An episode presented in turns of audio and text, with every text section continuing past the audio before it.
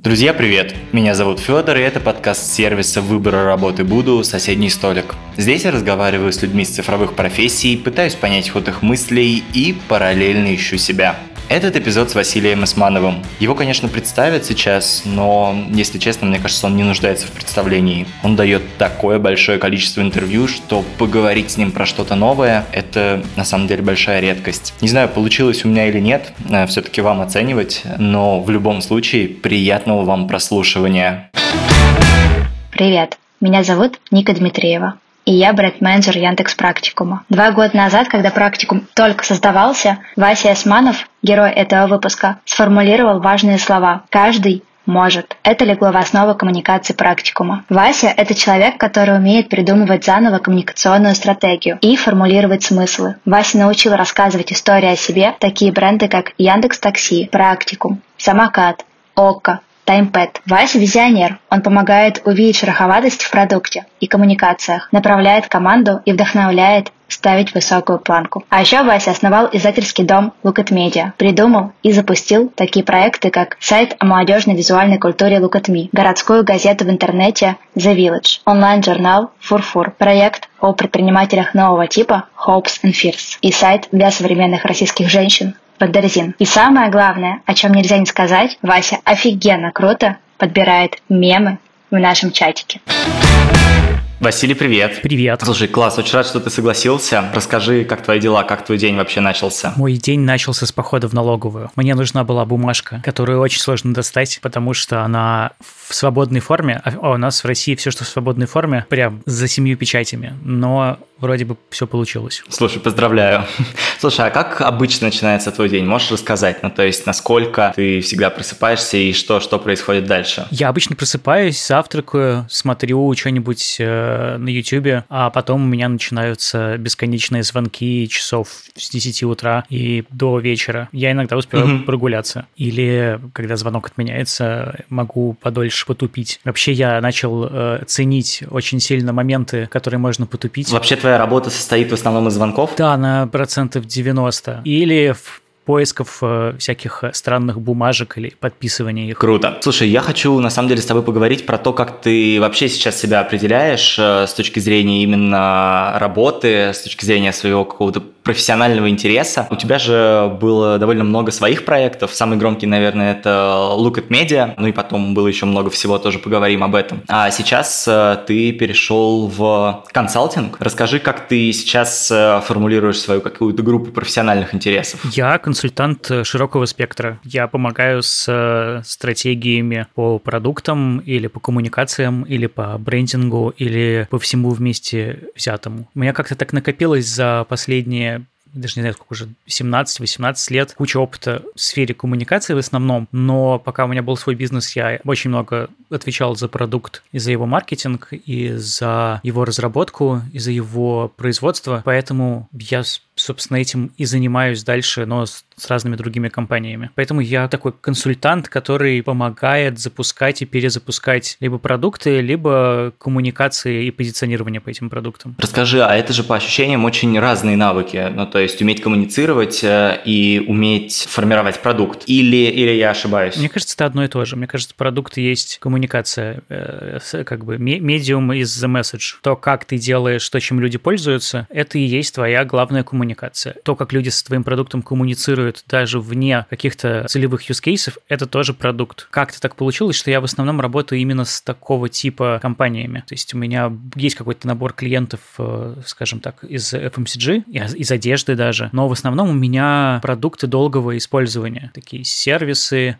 платформы, приложения, где люди вступают с ними в долгосрочные отношения, и, собственно, я занимаюсь помощью строительством этих долгосрочных отношений, а они не начинают с использования продукта, а сильно раньше начинают. И они не заканчиваются, когда ты там, не знаю, какое-то полезное действие на платформе сделал и ушел. Они живут с тобой постоянно. Вот я, собственно, этим и занимаюсь. У меня какая-то такая специализация появилась. Поэтому я не вижу особой разницы между действиями по маркетингу действиями по продукту, действиями по коммуникациям. Это все как бы один трек. И на самом деле это вот больше всего сейчас не хватает, мне кажется, компаниям, людей, умеющих эти вещи объединять и видеть. Обычно их называют продакт-менеджерами, таких людей, кто тебе и пи энд эл посчитает с юнит-экономикой, и дизайнеров замотивирует, и с какими-то продуктовыми маркетинговыми задачами справится. Но их очень мало. Такие, на самом деле, ми- мини-фаундеры внутри компании на каком-то направлении. Ну вот я, собственно, этим занимаюсь, помогаю в разном, в разных этапах роста компании запускать проекты. Я, на самом деле, приоткрою небольшой секрет. Мы с тобой пытаемся записаться уже второй раз, и в прошлый раз у тебя была очень классная фраза, такой сео в найм. Можешь чуть раскрыть подробнее, почему сео в найм? Ну, то есть, у меня в целом это звучит как некая такая история, знаешь, сталкивание, насколько человек, который привык создавать свои продукты, привык так очень свободно, скажем так, творить, может уйти в какой-то условный найм, и насколько тебе комфортно вот в этих рамках корпоратов. Ну, то есть, понятно, что когда ты создаешь или условно перезапускаешь продукты в Яндексе, а это и Flow, и Практикум, и такси у тебя, да, ты все равно сжат в каких-то рамках. Или я не совсем прав? Слушай, я же не наемный сотрудник. Я приглашенный эксперт. У меня такая странная роль, которую я очень сильно стараюсь выдерживать, в том, что я не нахожусь в цепочке как бы командной. Я где-то сбоку и на равных с командой. То есть я себя не то что позиционирую, но кто-то смешно сказал когда-то, и я на самом деле начал это использовать, что я квалифицированный собеседник. Вот у большинства людей, которые делают продукты или компании, и на там, они там, генеральные директора или управляющие, или, в общем, на каких-то таких лидирующих позициях, у них на самом деле мало с кем есть порефлексировать над тем, что они делают. Поскольку у меня был опыт запуска кучи своих каких-то бизнесов, я их хорошо понимаю, и мне нравится быть таким зеркалом для них в какой-то степени, но таким волшебным зеркалом, который еще в ответ что-нибудь говорит. И когда я выбирался какой-то карьерный путь, я на самом деле довольно осознанно пытался это сделать, и вот я думал, что мне нравилось в моей работе стартапером. Мне нравилось запускать продукты, мне нравилось собирать команды, мне нравилось придумывать стратегии и дальше эти стратегии выполнять. Что мне в моей работе стартапером не нравилось? Ну, мне не нравилось, например, заниматься поиском денег и ежедневной операционкой, которая начинает съедать это все. Сейчас мне моя карьера дает возможность сделать проекты или быть рядом с какими-то проектами абсолютно гигантского масштаба, которые, если бы я их делал сам, я бы, ну, достиг, ну, не знаю, может быть, за пять лет, за семь лет. Поэтому тут всегда есть, скажем так, налог на разные сценарии того, как ты карьеру свою строишь. Сам ты или делаешь, в найме ты или делаешь, или вот как я внешним, внешним экспертом. Мне пока что очень нравится то, что я получаю огромное количество знаний и опыта, и могу смотреть, как развиваются компании, которым я помогаю, ну, там, видеть, как влияют, там, советы или те стратегии, которые мы начинаем делать, на то, как компании живут. При этом у меня есть дистанция, когда я это действительно могу наблюдать, потому что я ежедневные какие-то процессы не, не совсем вовлечен. Ну, иногда бываю, у меня есть некоторые клиенты, с которыми я чуть более плотно работаю, но вот эта вот дистанция дает возможность видеть, что, типа, все действительно развивается. Я помню, это у меня, когда у меня Look at Me был, бывали моменты, особенно между запусками, когда месяца проходят, ты думаешь, что-нибудь вообще произошло за это время. Оказывается, что довольно много всего происходит. Мне это как раз очень нравится. На самом деле, если бы я жил не в России, а в Штатах, я бы был просто профессиональным членом совета директоров. Такой практики сейчас в России нету, а в Америке она довольно распространена. Собственно, я со своей компетенцией и, там, я не знаю, послужным списком сидел бы там в бордах пару десятков компаний и помогал им со стратегией, и таким образом бы получал. У нас, к сожалению, нет такой сделки, когда ты можешь быть акционером в таком виде пока что. Ну, то есть, типа, начинает появляться, но еще у меня не было кейсов прям, которые закончились таким образом. В идеале, на самом деле, я думаю, что вот развитие моей карьеры, оно какое-то такое, что я такой внешний член совета директоров с консультационной э, функции. И мне кажется, рынок рано или поздно придет, потому что это очень помогает. Я вот просто за эти четыре года понял, что не всех людей нужно ни в штат брать, ни, там, я не знаю, не пытаться сделать э, кофаундерами или там еще что-то, а можно другие формы отношений делать с людьми. Вот я бы хотел, чтобы так происходило. Но поскольку пока так нету, у меня консультационная, почасовая или ретейн-оплата на разных проектах, с которыми я взаимодействую. Слушай, а ты сам сказал о том, что в целом это довольно уникальные и редкие кейсы, когда человек сочетает в себе, ну, такие, на самом деле, экспертизы продукта. А можешь ли ты сформулировать, в чем твоя уникальность? Как ты ее формировал? Вот это вот продуктовое видение, которое у тебя есть, которое и про маркетинг, и про пи энд эл-ку. Слушай, ну, я бы сказал, что продуктов становится сейчас сильно больше, и их даже где-то учат, и я бы не сказал, что это какая-то прям супер уникальная экспертиза. Та же самая история со мной. У каждого человека так или иначе уникальный послужной список, а у меня он мой. И так сложилось, что у меня есть опыт и в медиа, и в цифровой разработке, и в маркетинге, и в дизайне, и в рекламе, и в ритейле, и в каких-то технологических платформах, потому что так или иначе мы их за эти пятнадцать лет в разных комбинациях людей делали, и я там участвовал от начала процесса до там уже взросления этого,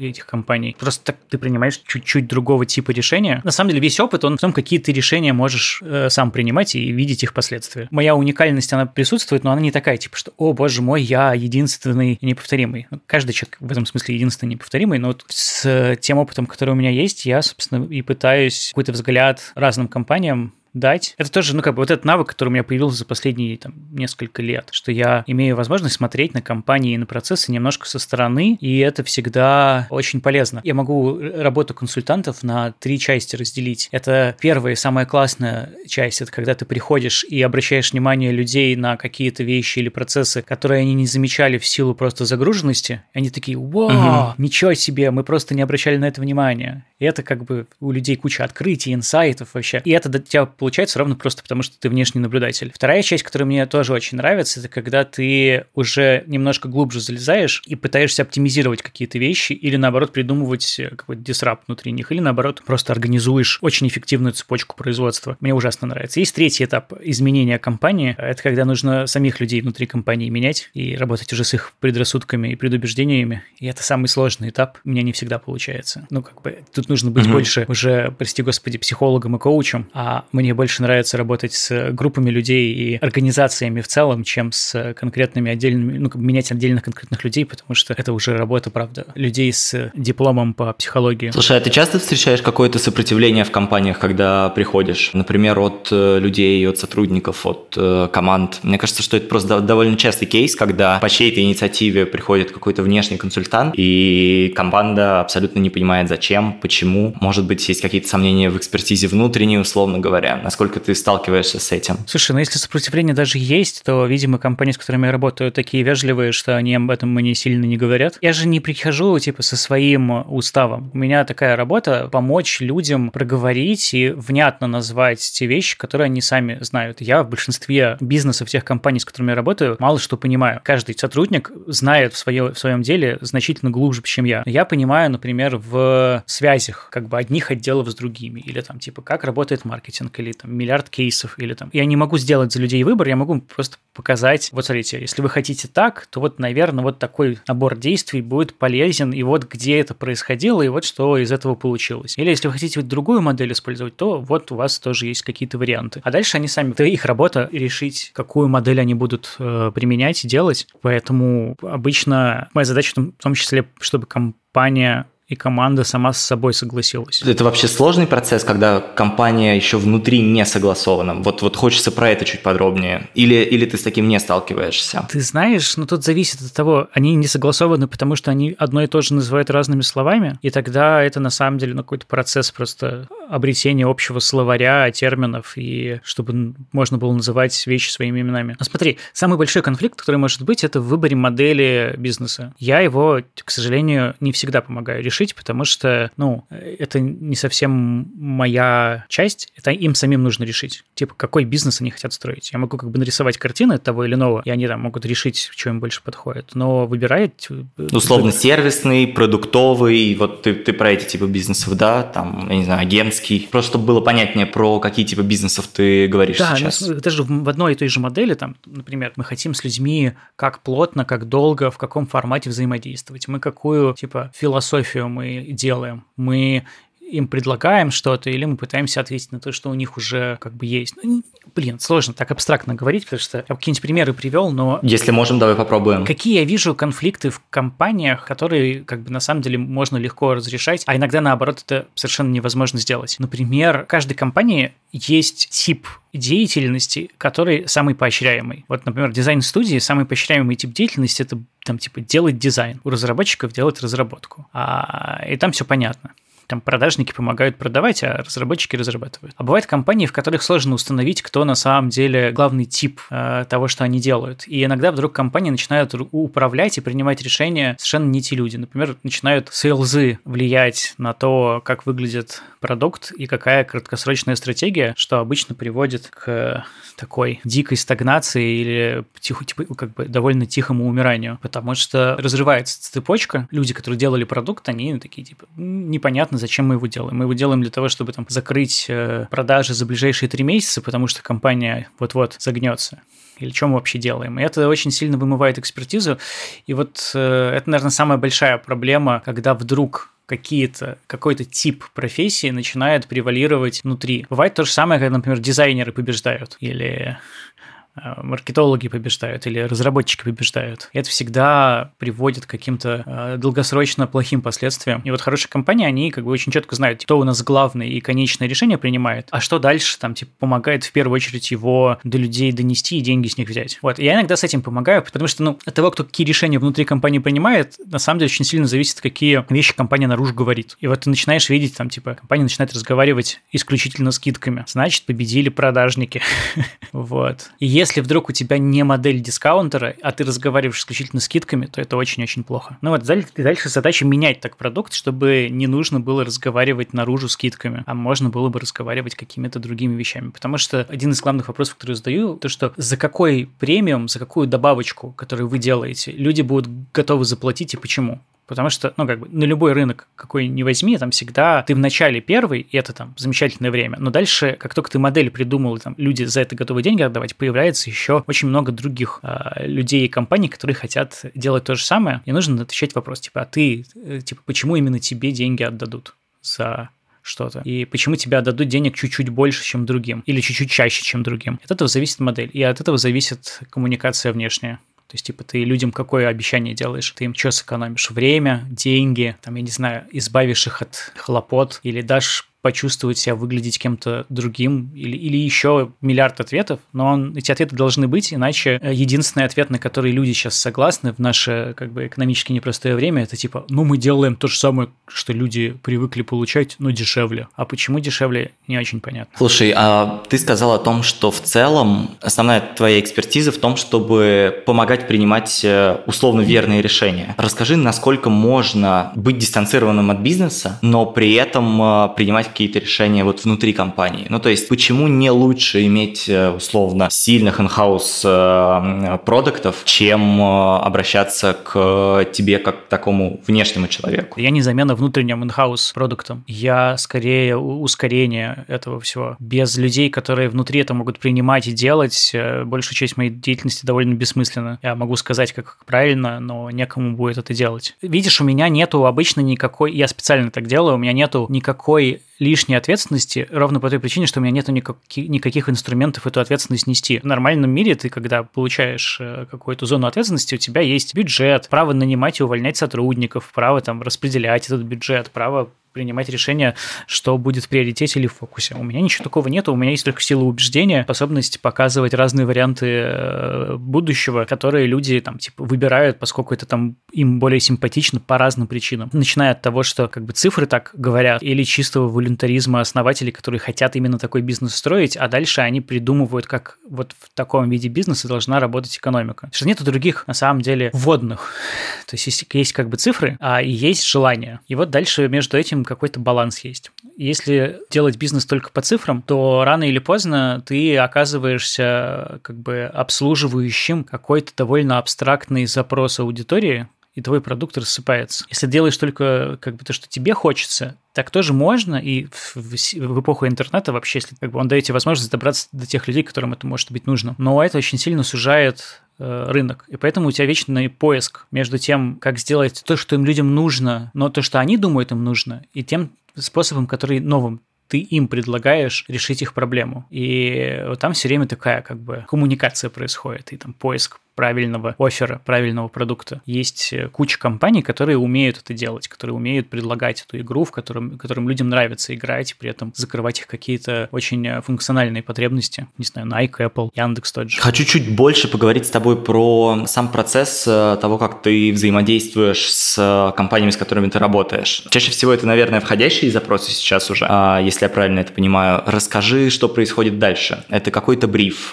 Что, вот, что там происходит по шагам? Слушай, по-разному. Ну, я практически не занимался продажами. Себя как-то мне повезло этот этап избежать. И у меня в основном такое сарафанное радио работает людей, которые со мной когда-то работали. На конференциях я иногда выступаю. Пока были конференции, они на самом деле довольно много приносили людей, которые со мной хотели какие-то задачи решить. По-разному. Бывает бриф, бывает просто приходят люди с разговором. Говорят, типа, вот у нас компания, вот мы делаем такой продукт, вот мы там собираемся такие вещи делать, что дальше? И я задаю им вопросов много. Потом мы ищем ответ на эти вопросы и смотрим, кто из компаний за какие куски из этого процесса отвечает, какие у них на это, типа, что они про это знают. Я оперирую моделью в большей степени, а не конкретным знанием про конкретную индустрию, потому что, ну, продукт, коммуникации, маркетинг так или иначе очень похож практически везде, ну, по крайней мере, в тех сферах, с которыми я сейчас пересекаюсь. Ну и дальше мне нужно, чтобы у людей был, были полные ответы, их собственные. Иногда я там, типа, поскольку вижу много всего, из, ну и читаю очень много всего про то, кто что делает, а я понимаю, что там, типа, а вот был такой случай, а давайте попробуем, там, я не знаю, а вот компания, там, типа, делает такую модель, и вот почему это кажется похоже на то, что вы делаете. Давайте к этому попробуем так относиться. Ну, то есть это про применение каких-то условно паттернов при работе с коммуникацией компании. Просто коммуникация начинается, смотри, чтобы что-то скоммуницировать, нужно было, чтобы было что и про что коммуницировать. Дальше мы попадаем, типа, а продукт какой мы делаем, а для кого, а зачем, а в чем бонус, а почему именно так, а почему именно с нами, дальше, а в чем, типа, идея, как мы хотим с людей деньги брать или в каких отношениях мы хотим с ними быть, а почему так, а типа, а какой у нас на это есть ресурс и инструментарий, а какого нету, а какой мы можем себе получить и купить или построить или заработать, а какой мы не можем, и какие у нас ограничения есть. И вот мы дальше из этого всего проделываем эти все упражнения, и там появляются какие-то ответы, и они, ну, как бы становятся понятнее.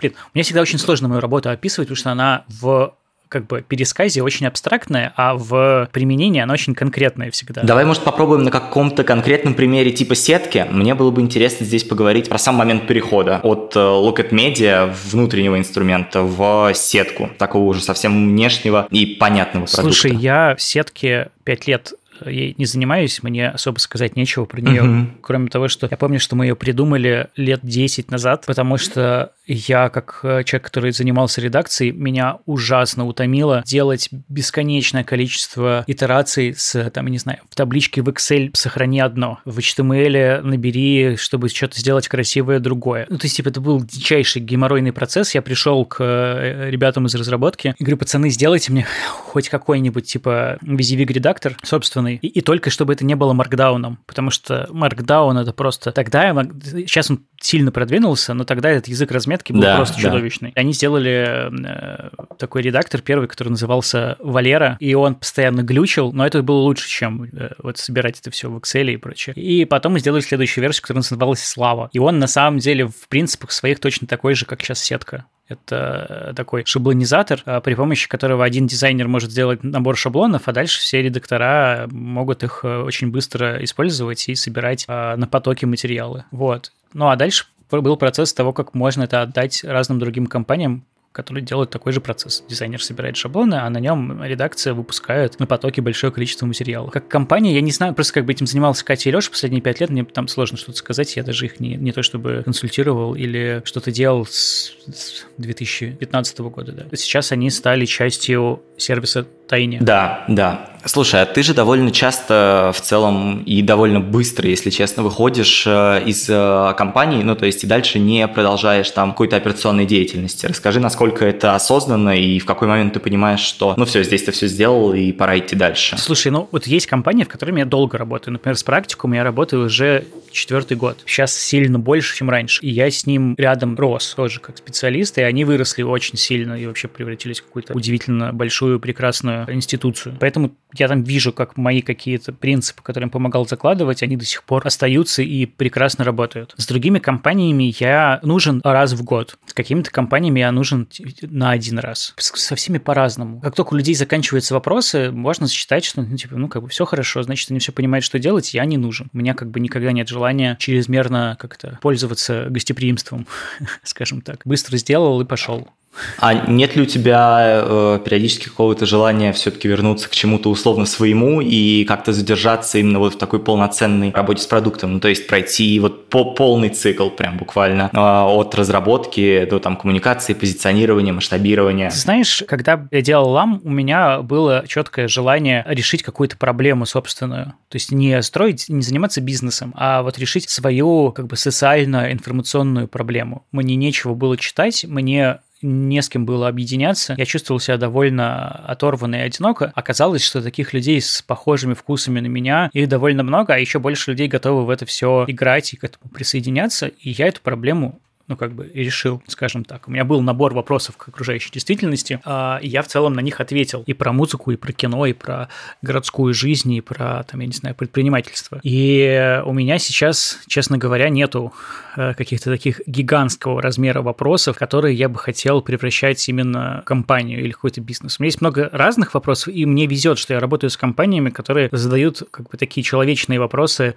как и я. Там, типа, а что было бы, если бы взрослое образование было было бы нетравмирующим и вообще полезным и прикладным, и вообще позволяло тебе новую классную карьеру сделать. У меня такой вопрос был лет пять назад, и поэтому как бы в моей жизни случился практикум. Или там, как можно по-другому делать какие-нибудь сервисы, или как можно ивенты делать по-другому. Я вот это таймпадом занимался. И поэтому, поскольку сейчас такой этап, когда много классных людей задают этот вопрос гораздо, с гораздо большей страстью, чем я, мне скорее приятнее им помочь найти на него ответ, чем, типа, быть владельцем бизнеса или чем-то таким заниматься. Но в смысле, как бы, ничто не останавливает от запуска проектов. Но я всегда их делал не то чтобы ради денег, скажем так. Слушай, а есть ли у тебя какой-то опыт, когда ты работаешь с проектом, с которым у тебя тотальный не матч, наоборот, случился? Слушай, ну так бывает, но это бывает там на сто проектов один. И ты доводишь? Обычно нет, сразу говорю стопэ. Понимаешь, если лю- людей главная задача – это деньги заработать любым способом, то скорее нам точно не по пути, потому что там начинаются обманы и жухление всякое, а я, мне не нравится заниматься обманом и жухлением. Но когда в этом есть как, как бы... какая-то польза или радость, или удовольствие, или развитие, то мне ужасно приятно помогать таким проектам лучше доносить свою ценность для людей и лучше доносить это, эту ценность для, для большего количества людей. Хочу тебя спросить, насколько э, есть какая-то для тебя разница в работе с условно крупными проектами, там условно от Яндекса, Таймпада, э, до работы с, ну, прям небольшими условно стартапами, потому что, насколько я помню, когда ты приходил в Самокат, он был еще совсем небольшим. О, нет, он был уже достаточно большим. Самокат был... Уже большим? Да? Да, он был, он был прямо перед продажей Mail.ru. Потом выяснилось, что это было перед. А я не такую большую задачу с ними решал. Я им немножко помогал на том этапе понять, про что им лучше коммуницировать на том этапе. Не в смысле, что я какие-то инсайты им придумал. У них все в голове было, и я просто помог им немножко это все более складный нарратив э, на тот момент упаковать. Они там сделали потом на основании этого какое-то количество роликов, чуть-чуть поменяли там, что они в Инстаграме делают, чуть-чуть поменяли какой-то вординг. Но в целом у них все было. Моя роль не в том, чтобы прийти и там, типа, все все с нуля сделать. Я не совсем агентство, и, вернее, совсем не агентство. Скорее, помочь людям, которые уже знают, что они хотят говорить, говорить это более внятно и эффективно. И это очень подходит тем компаниям, которые держат внутри себя и продакшн, и дизайнеров, и, про- и прочих людей, и они там, типа, чуть-чуть более складно рассказывать начинают про себя. И все-таки, возвращаясь к теме стартапов, насколько ты можешь быть полезен именно таким небольшим компаниям? Слушай, я вот в прошлом году, весь прошлый год, пока был карантин, наверное, месяцев семь делал либо разборы, либо такие часовые консультации со стартапами. В большинстве случаев у них довольно одинаковый набор вопросов. Ну, как и у всех компаний. Просто, ну, компании учатся на них отвечать каждый день. Это не то, чтобы вопрос ты взял и ответил один раз на него. Типа, что мы делаем? Почему мы? Для кого мы это делаем? Почему так? Какой упаковки мы хотим то, что мы делаем, до людей донести? Как мы с них хотим взять деньги? Каких мы хотим быть с ними отношениях? Чем наш способ отличается или мы отличаемся от э, других сценариев решения этой же потребности? А у тебя нету какого-то ощущения того, что это все прям повторяющиеся вопросы и, ну, насколько ты не перегораешь отвечать на них? Ну, то есть, насколько тебе интересно каждый раз включаться? Слушай, ну, в жизни у нас тоже одни и те же вопросы и как-то, ну, не надоедает отвечать на них. Просто на разных уровнях, условно говоря. Где жить? как жить, с кем общаться, чем заниматься, чего получать удовольствие, на что тратить силы и время. Это же одни и те же вопросы, но ты как бы вариантов ответов на них бесконечное количество, и нету какого-то одного правильного. То есть как бы есть чуть более эффективные наборы, ну там типа, если ты будешь долбить наркоту и лежать на диване, то как бы с большой вероятностью ничего хорошего не произойдет. А если ты там, я не знаю, будешь активно развиваться, знакомиться с людьми, получать опыт, я не знаю, заниматься своим здоровьем, как бы шансов на то, что у тебя получится, значительно больше. А еще очень много всего влияет от того, какое у тебя происхождение. То есть там типа из какой, скажем так, начальной точки ты все это делаешь. И вот с бизнесом на самом деле то же самое. Ты как бы просто отвечаешь на один и тот же набор вопросов, но очень по-разному. То, что эта структура этих вопросов сходна, совершенно не значит, что как бы поиск этих ответов скучный или там типа все одинаково. Правильно ли я понимаю, что ответ на эти вопросы и вот вообще-то вариация ответов на эти вопросы, она очень сильно зависит от там, той команды, которая сформирована в бизнесе? И в этом смысле помогаешь ли ты переформировывать команды в уже существующих бизнесах? Иногда я помогаю находить каких-то новых людей, прямо от генеральных директоров до ну, каких-то конкретных, вот. Но я не профессиональный эйч ар, это скорее какой-то приятный бонус. Вообще у меня позиция такая, что и человек место красит, и место красит человека. Как бы ты то, что ты делаешь. То, что ты делаешь, это, это ты. В смысле такой сообщающийся сосуд. Поэтому ты можешь взять человека, сказать ему, ну, теперь ты там, я не знаю, менеджер по маркетингу. И если он как бы, ну, совсем не сопротивляется, рано или поздно он как бы эту роль не, не только займет, но и начнет эффективно ее исполнять. Я это видел, когда Look at Me вначале делался. То есть у нас большинство людей, которые приходило работать или что-то делали, ну, как бы у них были какие-то склонности и какие-то способности, но не сказать, что у них, типа, был большой профессиональный профессиональный послужной список за плечами. У них была, просто была возможность занять какую-то роль и в ней попробовать развиться. И большинство людей прекрасно в этих ролях себя показывали. А в какой момент у человека не получается развиться в роли, которую ему предлагают? Слушай, ну есть какие-то внутренние ограничения, типа вот, ну типа человеку не нравится это делать, или ему правда тяжело дается, с одной стороны. А с другой стороны, что ты упираешься в потолок решений и опыта, который компания твоя дает. У каждого есть свои преференции или то, что человеку легче и лучше дается. Там, я не знаю, вот я до сих пор не умею делать презентации. Я прям, мне кажется, среди, среди своих знакомых и друзей известен тем, что если мне придется делать презентацию, то я могу впасть в ступор на, на неделю вообще легко. Написать, помочь другим людям сделать презентацию или там, я не знаю, собрать конференцию огромную и ее там типа заменеджить, я могу. Написать презентацию я не могу. Поэтому, видишь, как бы сложно оценивать людей по каким-то банальным, формальным признакам, по ним решать, типа, он классный или не классный. Но иногда просто не хватает э, возможностей начать делать что-то, где человек может раскрыться. Слушай, один из последних вопросов, наверное. Расскажи про то, как ты раскрываешь какие-то способности в себе. Ну, то есть, это просто какой-то момент рефлексии, или это момент того, что ты приходишь и постоянно челленджишь себя чем-то новым? Ну, это и то, и то, и то, и, пя... и как бы ты постоянно пробуешь новое, смотришь, что у тебя получается, смотришь, что у тебя не получается, смотришь, что тебе полезно для того, что ты делаешь сейчас, смотришь, что тебе не полезно, то, что тебе приносит удовольствие, или то, что не приносит удовольствие. И дальше ты пытаешься в этом развиваться. Как бы есть много вещей, которые нужно уметь делать, даже если тебе они не супер нравятся. Но это как бы поможет тебе делать гораздо лучше те вещи, которые тебе нравятся. Ну и ты постоянно находишься в такой, таких переговорах с собой.